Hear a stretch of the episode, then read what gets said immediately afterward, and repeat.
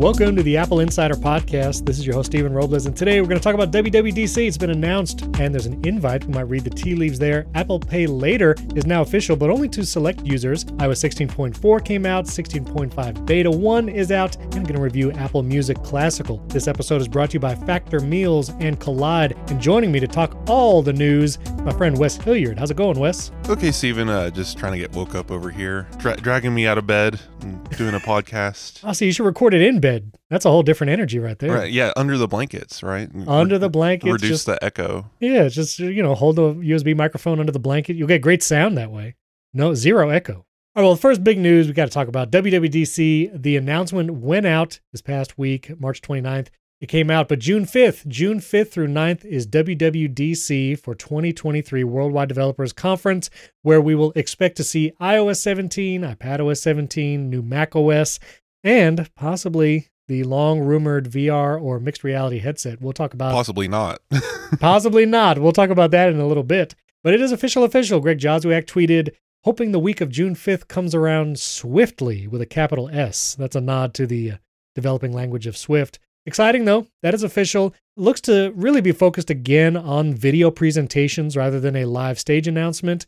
The language talks about share a video experience for that week with the keynote on June 5th, that there will be an in person portion of the event via the lottery system, but Apple expects most people will be tuning in via video, and that's really where they're gearing it. So I imagine it will be those pre produced videos again. they go door to door and invite the press they want to be there, and then the developers have a lottery to see who can show up, and it's like I don't know, a thousand people or something. It's it's really small. I think they're going to keep it this way. Mm, yeah. It leans into Apple's secrecy. It leans into the fact that um, Steve Jobs Theater doesn't hold as many people as like Moscone West and stuff like that. I don't think that it needs to change. I think this is perfectly fine. Um, before the WWDC, when it was more stage directed, more in person, more networking, and all of that, yes, it was better for the people who attended, but it never really acknowledged all the people who were not able to attend. And now they've gone out of their way to produce these really well done sessions, these outstanding keynote videos. And I, I just I don't see us going back to any kind of stage presentation. It doesn't make sense. Yeah, this might be it for a long time. Although, with the whole rumored mixed reality, will it come at this WWDC? We still have a Mac Pro floating around out there that is supposed to be announced at some point. You would think that for those big releases, Apple might have done a live on stage event. But it really doesn't feel like it's going to be that, which then raises the question are they going to have a big hardware announcement? Well, think about it. When was the last time they announced anything on a stage? Oh, I mean, they haven't even announced any of the recent iPhones. Or that- I mean, I saw people saying that. It's like they have to come on stage and show it, right? No, they. When was the last time they did that? That nothing Yeah, that's true. announced, e- especially since COVID started. Just it's all been pre-recorded video, and I again, they are super proud of those things. They love those things. I, I remember the first one they did with high fidelity. The videos and were like, "Is this what WWDC is going to look like?" Because that was like in March or whatever. That was when the world was locking down, and we knew that in-person WWDC wasn't happening, and Yeah. they just leaned into it right away and gave us this really crisp uh, production video for the Magic Keyboard and and the cursor support for iPad. And then here we are, three years later, and yeah, this is this is their bread and butter now. They're they're killing it, and no one else in the tech field has come even close to these kinds of presentations. Uh, you have me curious now. The last in person event, It would have been October 2019, I think. October 2019. because they announced uh, AirPods Max over a press release in December, and the March event was the iPad keyboard, and that was virtual. Right. Uh, You, I mean, all the Apple Silicon lineup has been via video. There's been no Mhm. in person announcements for that. And that was a huge change. You know, the M1 iPad Pro, the Mac Studio has been video. So you have a point. Like Apple has been announcing lots of new products, even new product categories without in person events. So yeah, this might be it. We have some nostalgia for Steve Jobs walking out with a manila envelope and pulling out an, a MacBook Air. Yes. But there's also Yeah. things that we, we seem to forget, and we always dread the uh, game presenters to come out and play their video game live on stage because it's so exciting. Yeah, that's a little. Bono touching fingers with Tim Cook uh, to launch their free album for everyone to love.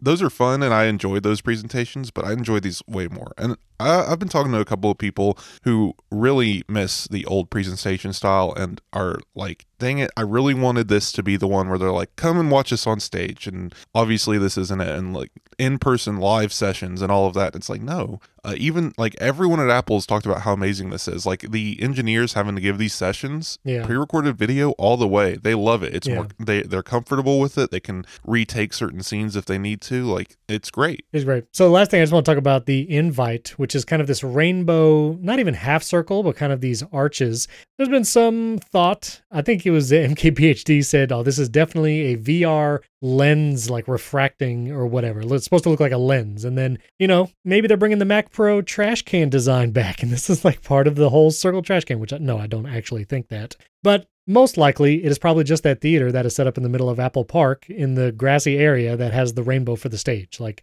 I don't think there's anything more to read into it than that, but you know, I'll welcome any theories from people on Twitter and Mastodon. That's fine. It reminds me a lot of how light refracts through glass or a, like a bubble. They did the bubbles a few years ago. I don't think this this means anything. It means they have a rainbow bridge. Pointed out, it's like if you look closely at the bottom of the rainbow, it looks like the silhouette of a headset. I'm like, no. No, no, I don't No. think so. I don't think so. I don't know if we want to get into this now because this it feels like it fits in. We've, we're already hearing that the headset has possibly been pushed back. We'll talk about it now. There was an article, supposedly, and this is quoting from our article, I'll put it in the show notes. Eight anonymous current and former employees told the New York Times they are skeptical about Apple's headset despite Apple's apparent glossy demonstration of the technology. There was Mark Gurman in his newsletter was like, Apple held this demonstration for the top 100 Apple executives, and, you know, those supposedly like flashy demos or whatever. But now there are rumors that maybe not going to be announced because it's not ready and because of all the pushback that some employees have given. I don't know, man. I'm, I'm just so tired. Okay, so Ming Chi Kuo says, now, Apple isn't very optimistic about the AR MR headset announcement, recreating the astounding iPhone moment. The mass production schedule uh, for assembly has been pushed back by another one to two months to mid to late third quarter 2023.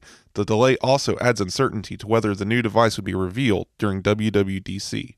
Wes, I can't even. I can't even anymore with the headset stuff. consider the source. Anytime you read any of these rumors, anytime you read anything about the VR headset and how disappointed everyone is and how expensive it is and how Tim Cook is being a, a big bully and making it come out anyway, even though it's not ready. These guys are are are good at what they do. They find information, they they put it out there, but a lot of times the people willing to talk are the people with a problem. And Mm, yeah. yes, the top 100 executives were probably were shown the Apple AR mixed reality headset, whatever. And at least one or two of them probably said, eh, that's weird.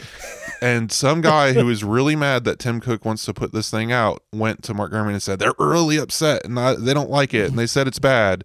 And all it takes is one person having a poor opinion, and then suddenly everyone thinks everyone has a poor opinion Yeah. uh, and it and it really just reflects your own biases. Mm. Yeah, if you go to the press with this information, usually you have an agenda Right. because Apple is super secret, and these employees work really hard on these products. They don't want them leaking out, and I don't think it was one of the top 100 executives telling tales out of school here. I think understand that. These stories are fun and they add to the conversation, but generally speaking, they're they're they're probably wrong or exaggerated, and uh, I, I tend to take them with a grain of salt myself. Yeah. And if you want like the true inside story, you're to have to wait 15 to 20 years when someone writes a book who was working at Apple at this period now in 2022 and 2023 and then you'll be able to i think get a better picture of what actually is going on behind the scenes another great example i've mentioned it before on the show is ken Kocienda's book creative selection he worked on the iphone keyboard and then the ipad keyboard before launch and he has lots of stories about what was actually happening inside the walls of apple at the time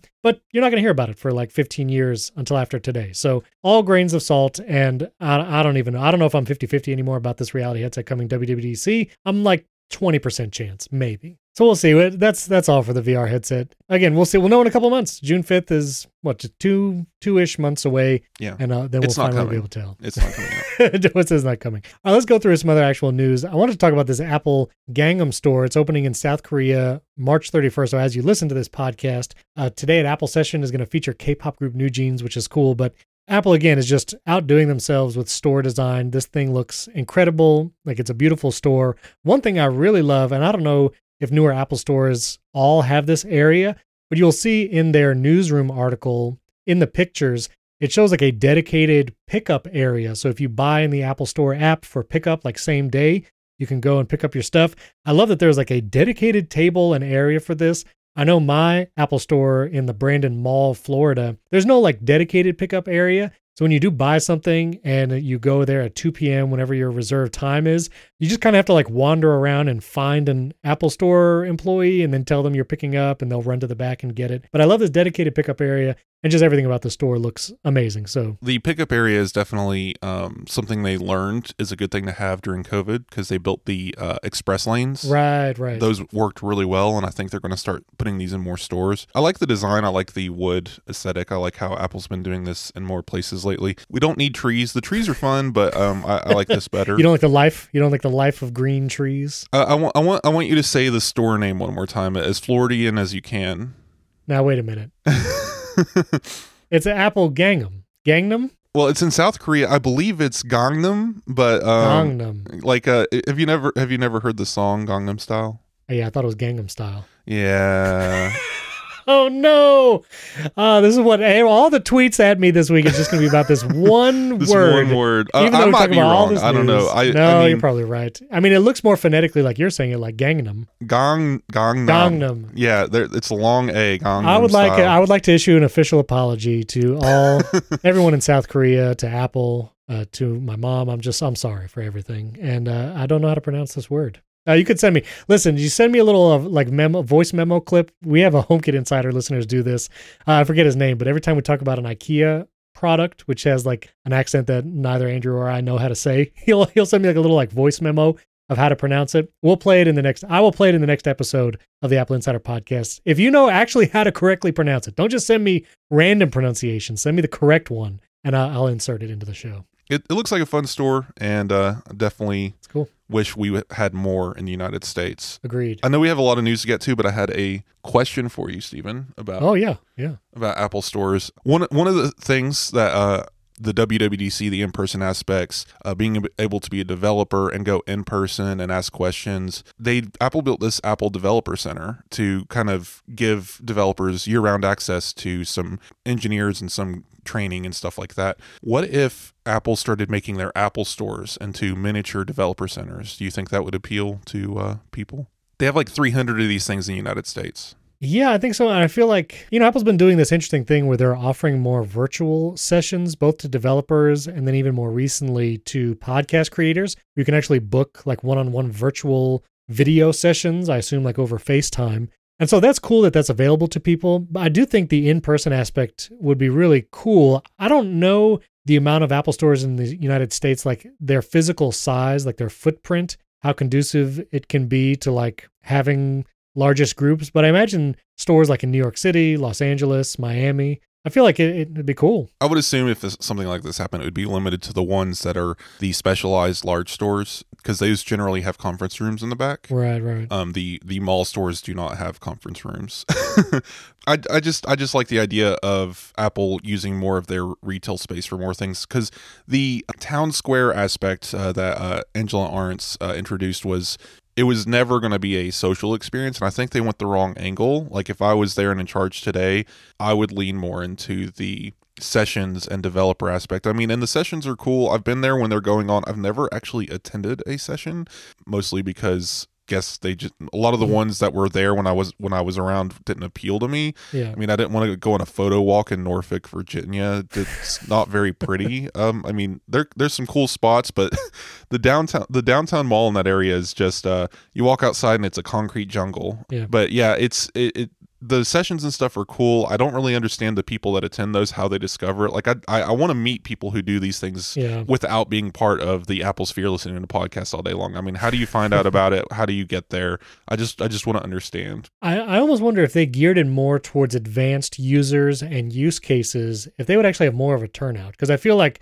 people like us, heavy Apple users, if we're going to order a product, it's going to be on launch day or shortly after. We order it online, it ships to our house. Like we have little reason to go into an Apple store. But if I heard that they were having like an advanced podcast creator session at a local Apple Apple store, like I would be curious about that, or like advanced Final Cut techniques for video editors. I almost wonder if that would appeal to more of an audience that would actually go in person and be like, all right, I'm gonna check this out. At a bare minimum, it would act as a networking venture. So, like, uh, come and meet Yeah. your your your contemporaries. Come meet the people who are doing the same thing as you in your area. I mean, Yeah. could you imagine like talking to the uh, alligator podcaster in Florida? I don't know what they talk about down there.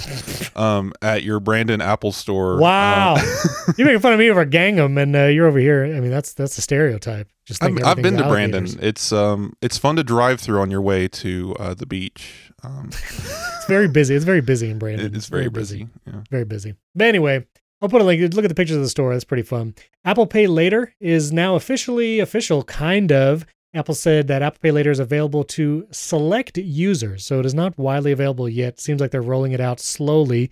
It is out there for some. I have not seen it. Apparently, if you want to use Apple Pay Later, which the system would be like four payment installments if you're going to purchase something, if you go through this process, Apple Pay Later actually has this application in the wallet app you would do on your phone and they do a soft credit pull to help ensure that the user is in good financial position. So there is kind of a slight check to make sure that like you're good with credit or whatever. And loan amounts ap- apparently are only fifty to a thousand dollars. So if you're hoping to buy a ten thousand dollar Mac Pro in Apple Pay later payments, that's not going to happen. I don't know where that fifty to thousand dollars is coming from because I believe that was the limits during the um, retail employees were testing it Oh, I see. previously, and that number was thrown around, and I believe that was used during the testing period, and maybe during this initial rollout, sure, but I don't think that's going to always be the case. It's going to be just like the Apple Card, where going to just be based on your your credit history and whatnot. Hmm. And I didn't re- I didn't realize this, but it kind of dawned on me looking at Apple's promotional material.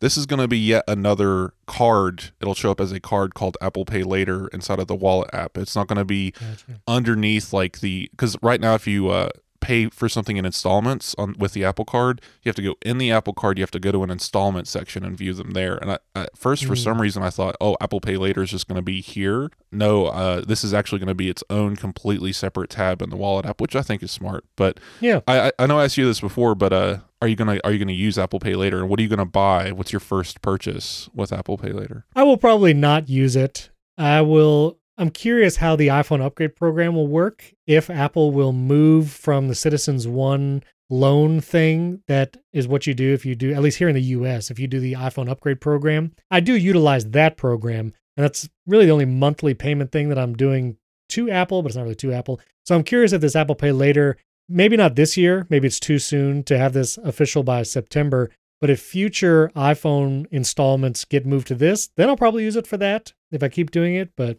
If you want to buy your iPhone in four payments, this is a completely separate that's system. true. That's true. it is built to be a four payment program. If you are buying a ten thousand dollar object, you're going to pay four payments of twenty five hundred dollars, right? Yeah. I, I just don't how dangerous this one is. Again, it all comes down to personal control. Me, I think I'll use it just for fun. Maybe I'll buy a pair of Atoms shoes or something. Just uh just to, I've had Atoms. They're good shoes. Oh, I love those. Yeah. Yeah, they're fun. Uh, but yeah, like uh, maybe I'll buy something silly like that just to try out the program, see the ins and outs of it. I'm not really too worried about a uh, credit pool for something like that, and uh, yeah, something to check out. All right. Well, this past week, iOS 16.4 and all the updates for iPad, TV, Mac, it is all out now. And we've talked about some of the features before. HomeKit architecture upgrade. If you did not do it previously, that's now available to you. There are new emojis, which is why most people update their iOS software. Safari web push notifications, so websites can send you notifications without having an app on your phone. New like beta menu options, so if you want to opt into like public or developer betas, if you are a developer, you have like better control over that rather than having to install profiles and such. You kind of have that right in the settings app. But the two things I wanted to focus on uh, screen time and then also some of the new shortcuts actions. But also, one of the other features is the Apple Care coverage overview. You know, before you can kind of see what your Apple Care coverage was across your devices by going to them specifically. But it looks like now that there's a new menu. I'm actually trying to find it on my iPhone right now. So if you go to the settings app in iOS 16.4, you go to General and you go to About and then click Coverage. It would previously show you just the coverage for the device that you're on, but now it actually shows you all the devices that you have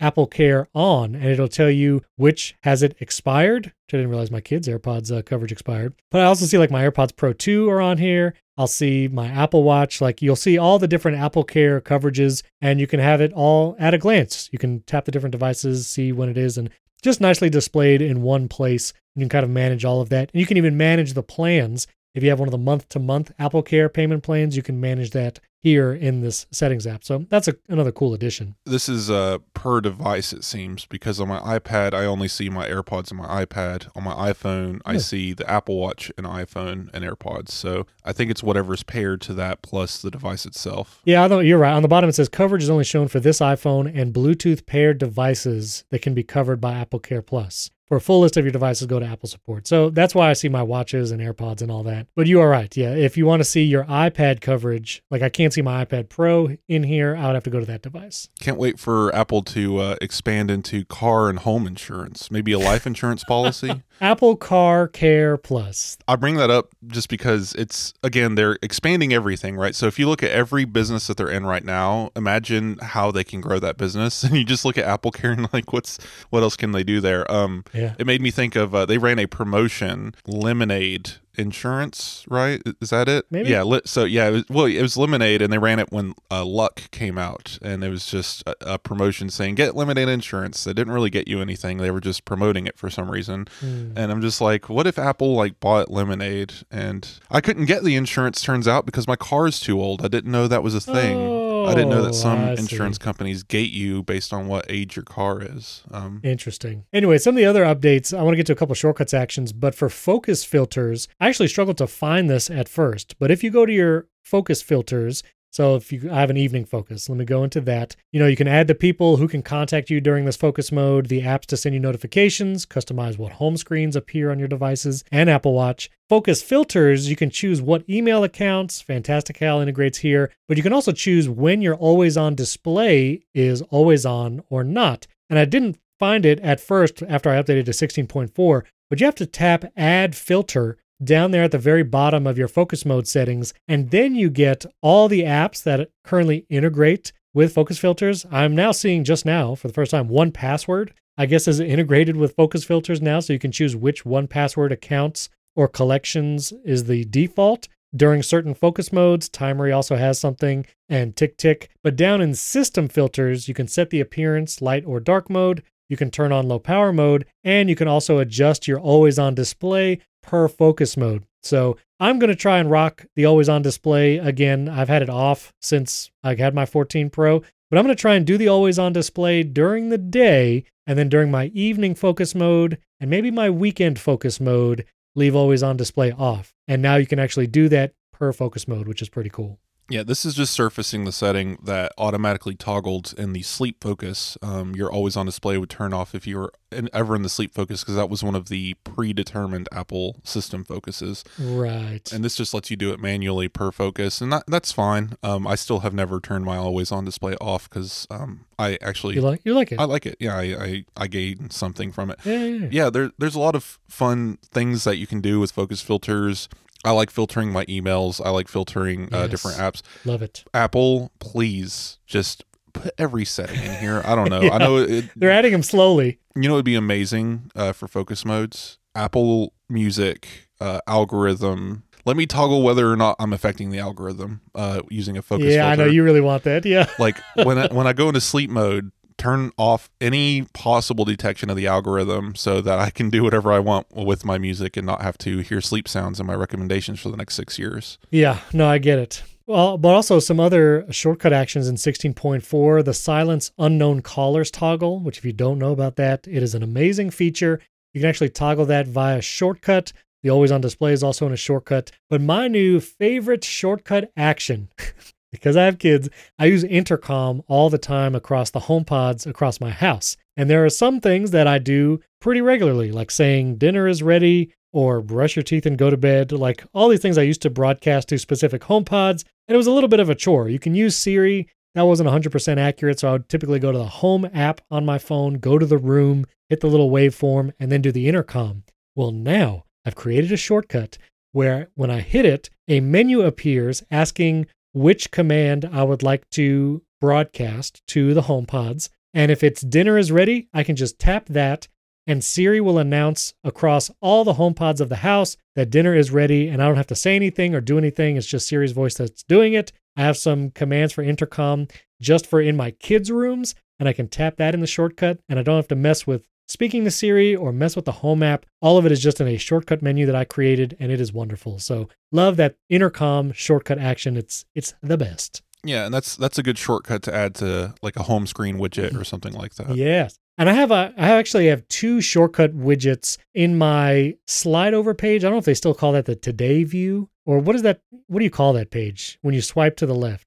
Today, right? Yeah, today view, I believe. Yeah, that that one. It's slowly dying. No, I hope it doesn't die because I put a bunch of widgets over. Like I actually have a bunch of shortcuts that I like to run over on there, and I love just being able to swipe over and tap it rather than have home screen real estate be taken up by widgets for shortcuts. Well, there's some widgets that only work here. I have two widgets Right, here. Uh, pcalc, I can. It's a working calculator. I can type into it Yep. because you can't do that on the home screen. And HomeCam, I can view all of my cameras, my HomeKit security cameras, in this slide overview just Right. with, with a swipe. My live view of those cameras, like that's I have that too. Yeah, home cam is great. yeah, like those are really handy uh, features, and I hope it doesn't go away. I hope it doesn't die. Don't kill it, Apple. Leave that today view page. I like it. This episode is brought to you by Factor Meals. Power up for springtime with Factor, America's number one ready to eat meal kit. Get nutritious, chef prepared meals delivered straight to your door, leaving you time and energy to tackle everything on your to do list. Guys, I have gotten several Factor Meals boxes, purchased some with my own money, and I just love the convenience of being able to grab one of these meals out of the fridge. I put it in the toaster oven for seven minutes. You can also do it in the microwave for about two minutes, and it's just ready that quickly, and they are delicious.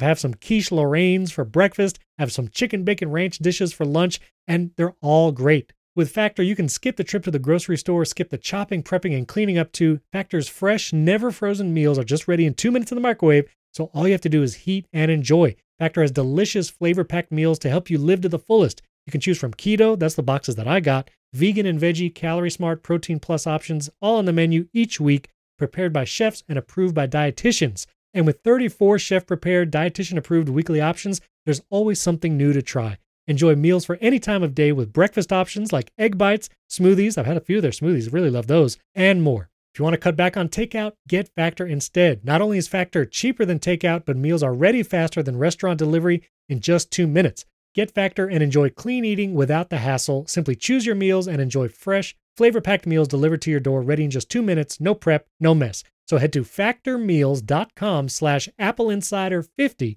and use the promo code appleinsider50, all one word, to get 50% off your first box. That's code appleinsider50 at factormeals.com slash appleinsider50 to get 50% off your first box. And that link is in the show notes. You can just click it there. Our thanks to Factor Meals for sponsoring this episode and our friends at Kolide. Kolide has big news. If you're an Okta user, they can get your entire fleet to 100% compliance. How do they do it? If a device isn't compliant, the user can't log into your cloud apps until they fix the problem. It's that simple. Kolide patches one of the major holes in zero trust architecture, which is device compliance. Without Kolide, IT struggles to solve basic problems like keeping everyone's OS and browser up to date. Unsecured devices are logging into your company's apps because there's nothing there to stop them. Kolide is the only device trust solution that enforces compliance as part of authentication, and it's built to work seamlessly with Okta. The moment Kolide's agent detects a problem, it alerts the user and gives them instructions to fix it. If they don't fix the problem within a set time,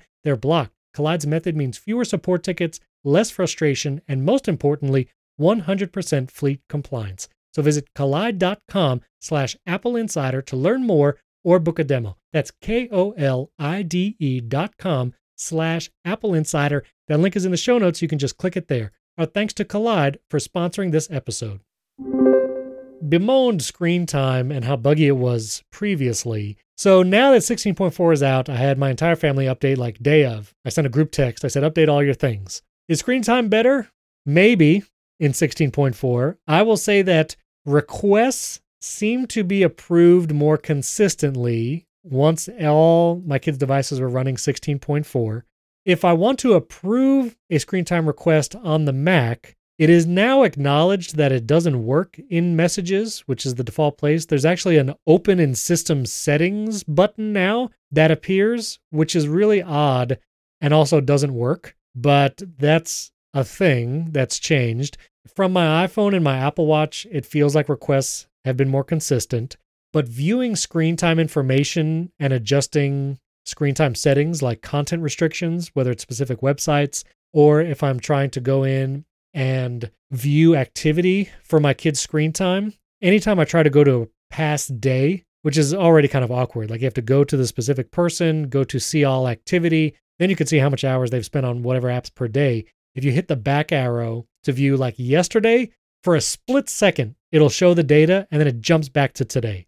And if I tap it again, it'll go to two days ago for a split second and then jumps back to today. There's actually no way to view past days' activity eh, because it's just buggy, like on all my devices. Like I literally right now try to hit the back button and take a screenshot as quick as I can just to get a picture of the past days because it's just so buggy and it still doesn't work great. So screen time requests maybe a little better now, not so on the Mac. On the Mac, screen time requests are still broken, and seeing activity data is still not great. So uh, hopefully it, it still gets fixed. Maybe 16.5 will be another bug fix. Yeah, but if you're out there and you don't have screen time enabled and you're doing family sharing with some kids, go enable screen time. Enable I know screen it's I know it's buggy, but it will save you. I, I promise it will save you. Yes, it is. Them kids are tricky. They they're tricky.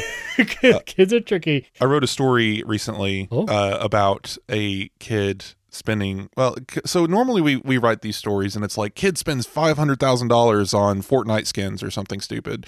Well, this one I wanted to cover because it, was, it it hit a little closer to home because of how easy it was for this to happen. A Mm. kid spent $800 on Roblox, right? Oof. And that is still a significant amount of money, especially on something as Yes. you know silly as Rob as Roblox. And this kid yes. um, he was old enough to know better. He didn't fully understand where the money was coming from. Apparently, he was at, at that age range. I think he was maybe 10 years old. He didn't fully comprehend that the, this was a significant amount of money or whatever. Sure. He he figured out the scam that everyone uh, did not hear about until like three weeks ago. So maybe he read an article. I don't know. Uh, the the thing where people are uh, shoulder surfing passcodes and then Yes. using the passcode to reset the Apple ID password. Yes. Well, this mother uh, th- thought she was savvy. She told me herself she owned multiple Apple products. She thought she was savvy in this way. She had the kid set up with a password. They were on fam- they were on family sharing, but she did not she was not aware of screen time. Mm, Period. So she had him set up so password set no touch ID to approve purchases, must enter password every time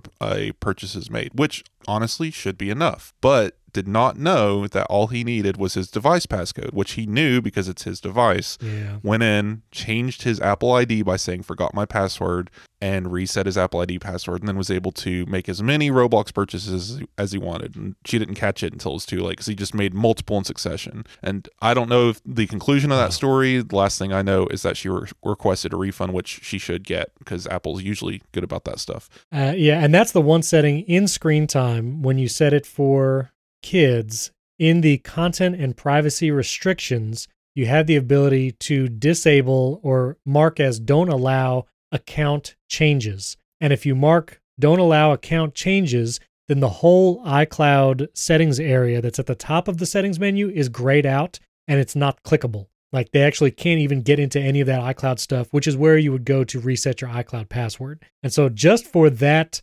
setting alone, you know, enable screen time and say don't allow. kids kids are crafty i mean we've discussed it before there's there's so many methods uh, and there are always new ones coming up because the kids are finding new ways to get around it's on youtube like if the, if your kid has youtube Yeah. uh, eventually a random video is going to pop up and it's going to tell them how to steal your property your identity and like move property. to california like they're going to Build take a over time machine, take all your belongings. Yeah, yeah. yeah That's so just keep in mind screen time? Yes turn it on. It's a great tool but it isn't foolproof. Nothing will ever beat parental supervision and control. Know what your kids are doing. Yeah. Keep an eye on them. because uh, they will try to take over the world if you let them. Pinky and the Brain. One other thing that came out in 16.4, and this I wasn't even aware of this until the news came out, but Apple Pencil Hover, there's apparently tilt and azimuth support for Apple Pencil Hover, which is only available on the M2 iPad Pro right now. It debuted with that device. The Apple Director of Input Experience had an interview with TechCrunch saying that if you use something like Procreate, now with the Apple Pencil Hover, you can do tilt. It'll affect that and also azimuth, which is like the rotation around a center point I guess that will actually be readable by Apple Pencil Hover. I love this part of the story. So this was broken by TechCrunch. They did an interview with a couple of Apple executives. Brian Heater wrote the article, and he just straight up said, "I have no idea what azimuth is. My graphic designer doesn't know what azimuth is, so I'm pasting in an Oxford like dictionary definition of azimuth Yeah. and just moving on from it." yeah, and I will include this image as the chapter art as you're listening, but it shows like a sphere basically and the kind of movements that are azimuth. Yeah. And so, yeah, maybe you could figure it out from there. I specifically went and found this image. I was surprised TechCrunch didn't include something like this, but I went and found this image specifically because it's like it, it is an understandable concept, but saying it out loud or writing it in text, like describing what it is, is difficult. It's like, all right, so if your point of a triangle, your left arm is the going to the north pole of the globe, and your right arm is the line that is perpendicular to an object in the sky, the far corner is the azimuth. And it's like, what? Yeah, Yeah, you have to see it. You have to see it in a drawing. Piece of cake. Yeah, you really do need to see it. So that that is the chapter art. Glance over as you're listening, and uh, you could see that. What's cool about this, if you have a M2 iPad, previously it would preview what was underneath the uh, Apple Pencil, but only as the strictest version of it, like straight down. Um, now Right, right. the preview acknowledges exactly what the marking is going to look like when you put your pencil down. So if you're tilting your pencil and you're going to be shading rather than drawing, it'll show that shade mark rather than just the pencil tip. It's a it's a very big difference, especially if you're you're previewing stuff in like a drawing app like Procreate. So Yeah. it's a cool feature. Yeah, that is cool. Also, 16.5 beta 1 has already come out. Not a ton of changes here. There's a new sports tab in the news app and a new Siri command that'll let you start and stop a screen recording, which is pretty cool. Like you could go to the control center, just tap recording and it'll do it. But now just being able to ask Siri to start it and stop it, that's pretty cool. Hopefully there's more bug changes and bug fixes in 16.5 than feature additions. I feel like 16.4 was a big like feature edition update. Hopefully 16.5 is more bug fixes, but nice to see those two features. The the Siri control is interesting because it is in shortcuts. They added the voice commands, but you can't you can't execute a screen recording from shortcuts, which seems like an obvious next step. The sports tab has always been there. I almost didn't write about this, but I didn't realize that this was a bottom bar tab has a sports button now. It is dedicated. Right. They removed a tab bar uh, button to insert it. Not, uh, I don't think as many people caught this, but the search button and the following button have now merged. It is the same uh, category on the far right side. So when you click on that, you have a search. Like I don't, I, I think that makes sense. There's a search bar at the top of your following tab. That's simple. Yeah. But yeah, the sports tab I believe is going to be a big deal because um, there's a lot of apps dedicated to sports and sports news. And if anyone buys an iPhone and opens the Apple News app and sees that there, they'll never need to download anything else. I've used it to keep track of a couple of things. It's really handy. It has Yeah. all of your teams you're following front and center, the previous game scores, all of the current news. Like it's really well done, smart. There you go. All right, last piece of news before I want to talk about Apple Music Classical. SOS satellite feature is now available in six more countries in Austria, Belgium, Italy, Luxembourg, the Netherlands, and Portugal. So it is now US, Canada, and those countries. Still no word on how much this might cost after the initial like two year grace period. When Apple announced this, they said, you know, everyone's going to have it kind of included with the purchase of your iPhone, but that it would be a charge eventually and no word yet on what that charge would be per month or year or whatever. So If I had to guess, the charge is going to be an after the fact cost. So you're not, I, I mean, maybe you can pay for like a monthly plan or something if you plan on getting lost somewhere. But if I understand it, this is always a capability. Like, so if you have a phone that isn't connected to Verizon or anything, you can dial 911. It's always getting signal from a cell tower. Just because you don't, uh, Right. as long as you have a phone, you can call like not emergency services. That's like a law in the United States. right. I'm assuming that this works the same way. It has the capability of contacting a satellite, getting emergency help, and you're just going to get a bill after the fact for something. It's probably not going to be overly expensive. It'll probably be more than you think. You know, maybe it's a hundred bucks for one call. I don't know. Again, that was just a guess. I, I really don't know. Yeah, yeah, But um, if I had to guess, this is going to be just for that. You're not going to pay a cellular plan or whatever for your satellite phone. The news story would be horrendous if someone actually was lost at sea, needed to use satellite SOS, and the pop up said, You don't have, you're not signed up, and you can't sign up because you don't have data. So tough luck. Like, I can't imagine that story. Well, I wonder how this works too, because there is that one other feature everyone forgets exists of you can share your location. You don't have to make an emergency call. You can like send your location to someone using the satellite data. So maybe there is some sort of like add on to like your because it's not through Verizon or something. You have to pay a specific company. I don't know. It's just it, it'll be interesting to see how that's implemented for sure. Yeah. All right, well, I want to round out the show talking about Apple Music Classical. The app officially launched internationally. Some users were getting it Monday, and I was feverishly opening the App Store trying to look for it. I got it around 11 p.m. Monday night. Uh, friend Pablo, he actually told me, like, hey, I think it's available. And so I played with it for several hours Monday evening and Tuesday, working through it. Number one, I, I really think Apple did a great job gearing this app towards classical music. I think the search functionality, the ability to organize your library by composer and works and recordings, searching by composer works and recordings, like all of that works really well. Lots of thought going into the now playing screen. You know, if you look at a classical work, I used like Gustav Holst's The Planets suite.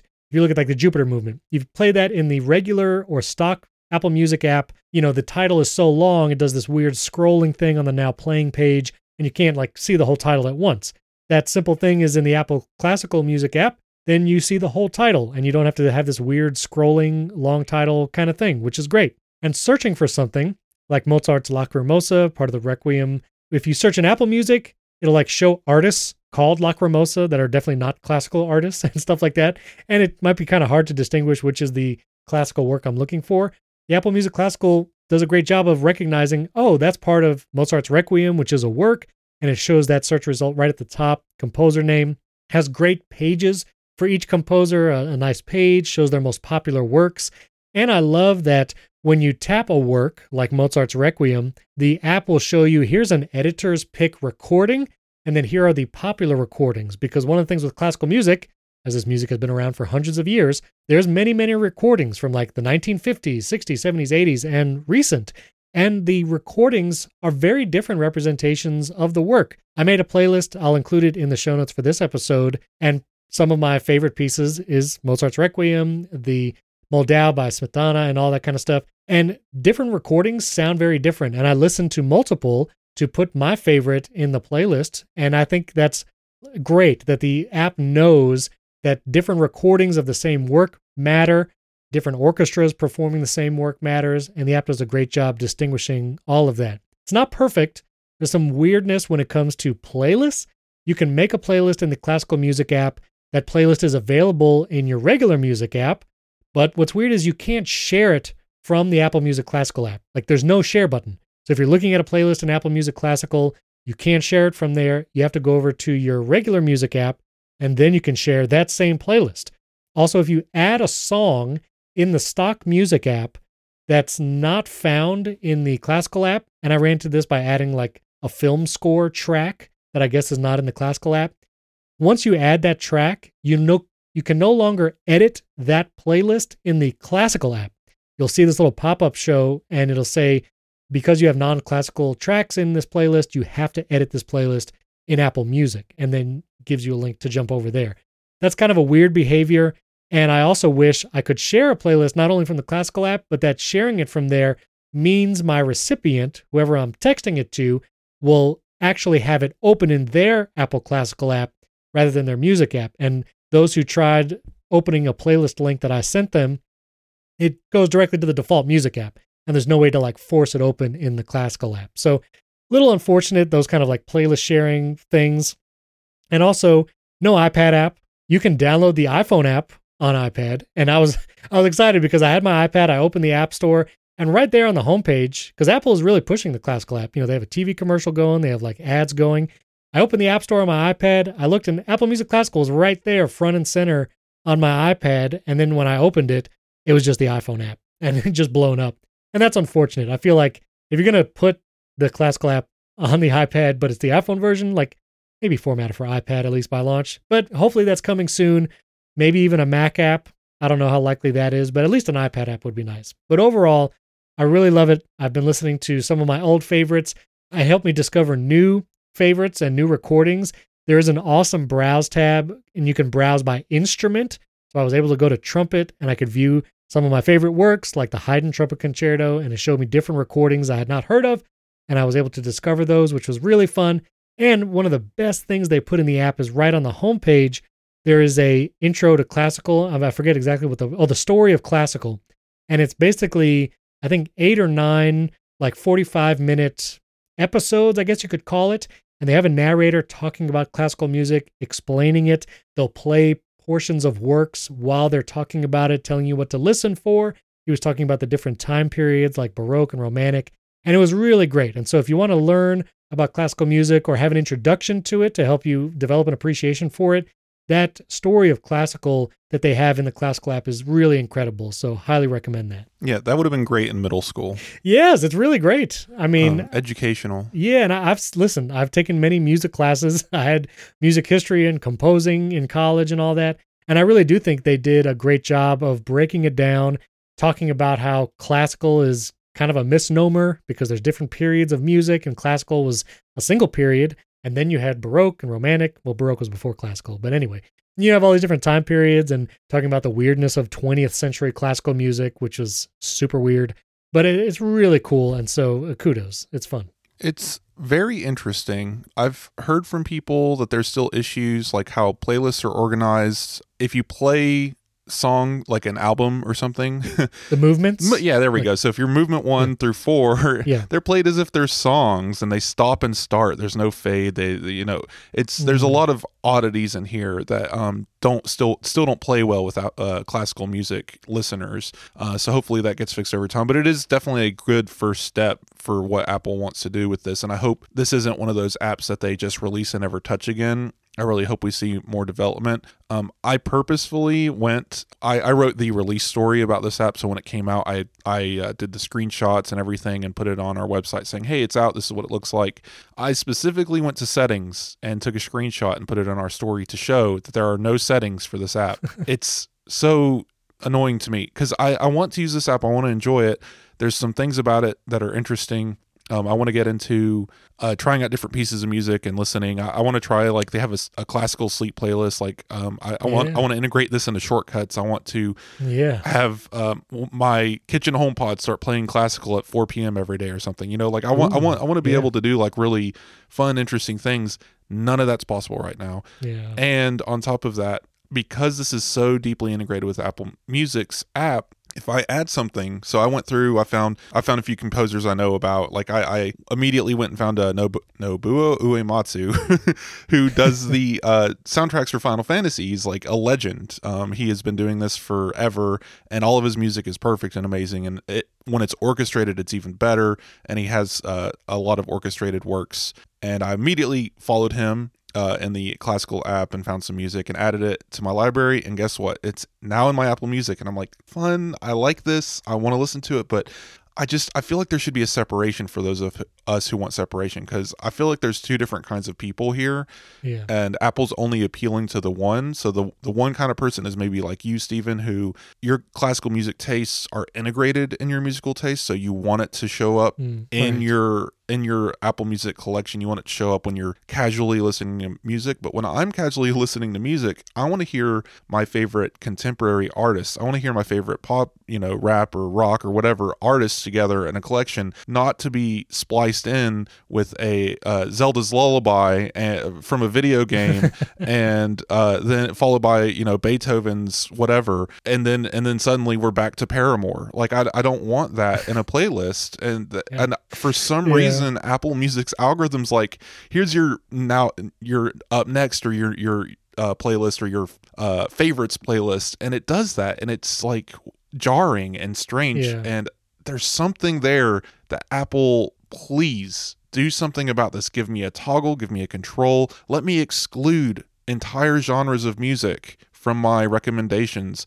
I know I'm probably the only person on the planet who cares about this. I don't know, but it just seems strange to me. At the bare minimum, let me say from Apple Music app enrich my algorithm and add to my listening history Yeah. Apple Music Classical do not. But because they're so intrinsically tied, I don't think that's even possible because I think if someone needs to examine the code and do this, because I, I don't know, I can't do, I don't Yeah, I know don't how to do that. But if I had to guess, this is just a skin for Apple Music and it's pulling specific meta- metadata Right. from Apple's libraries. So it's able to say, here's a song from Apple Music, and then pull in additional information and reveal it to you.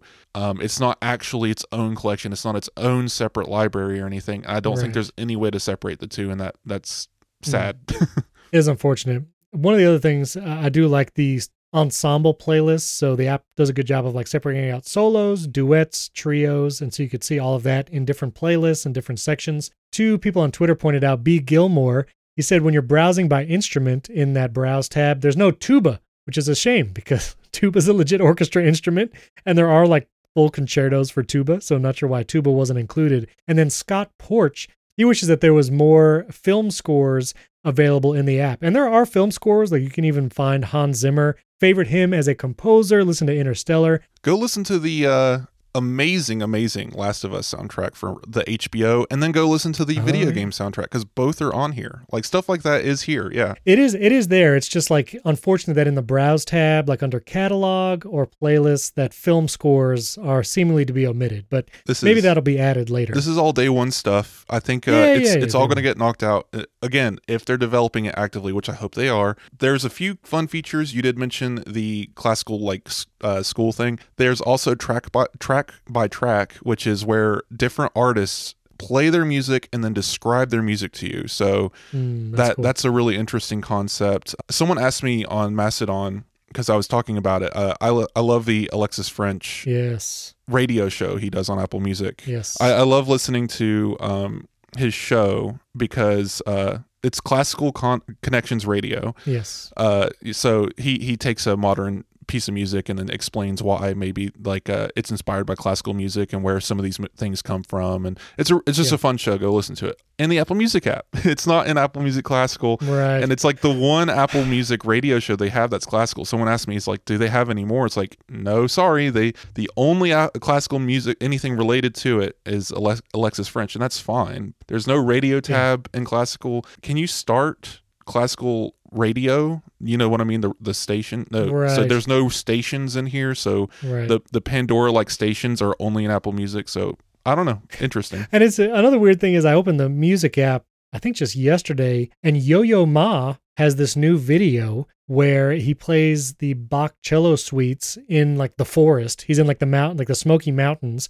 filmed by Austin Mann, who has literally been on the show, incredible photographer and videographer. And so it's these Bach cello suites in this beautiful environment. The video is wonderful. Can't get it in the classical app. You have to go to the music app because I guess seemingly there's no like videos in the classical app just yet. I don't think so. I don't think there's any video component. So if you want to watch this amazing classical artist playing this classic Bach cello suite in the forest, you have to go to the music app. It's not an Apple Music Classical. It's a little weirdness. I know we'll never learn, but I, I just want to know the decision making here. Why release it now in this form? Is this is, is this the form forever? Are they going to add features? Uh, I guess we'll just have to wait a few weeks or a year. Yeah.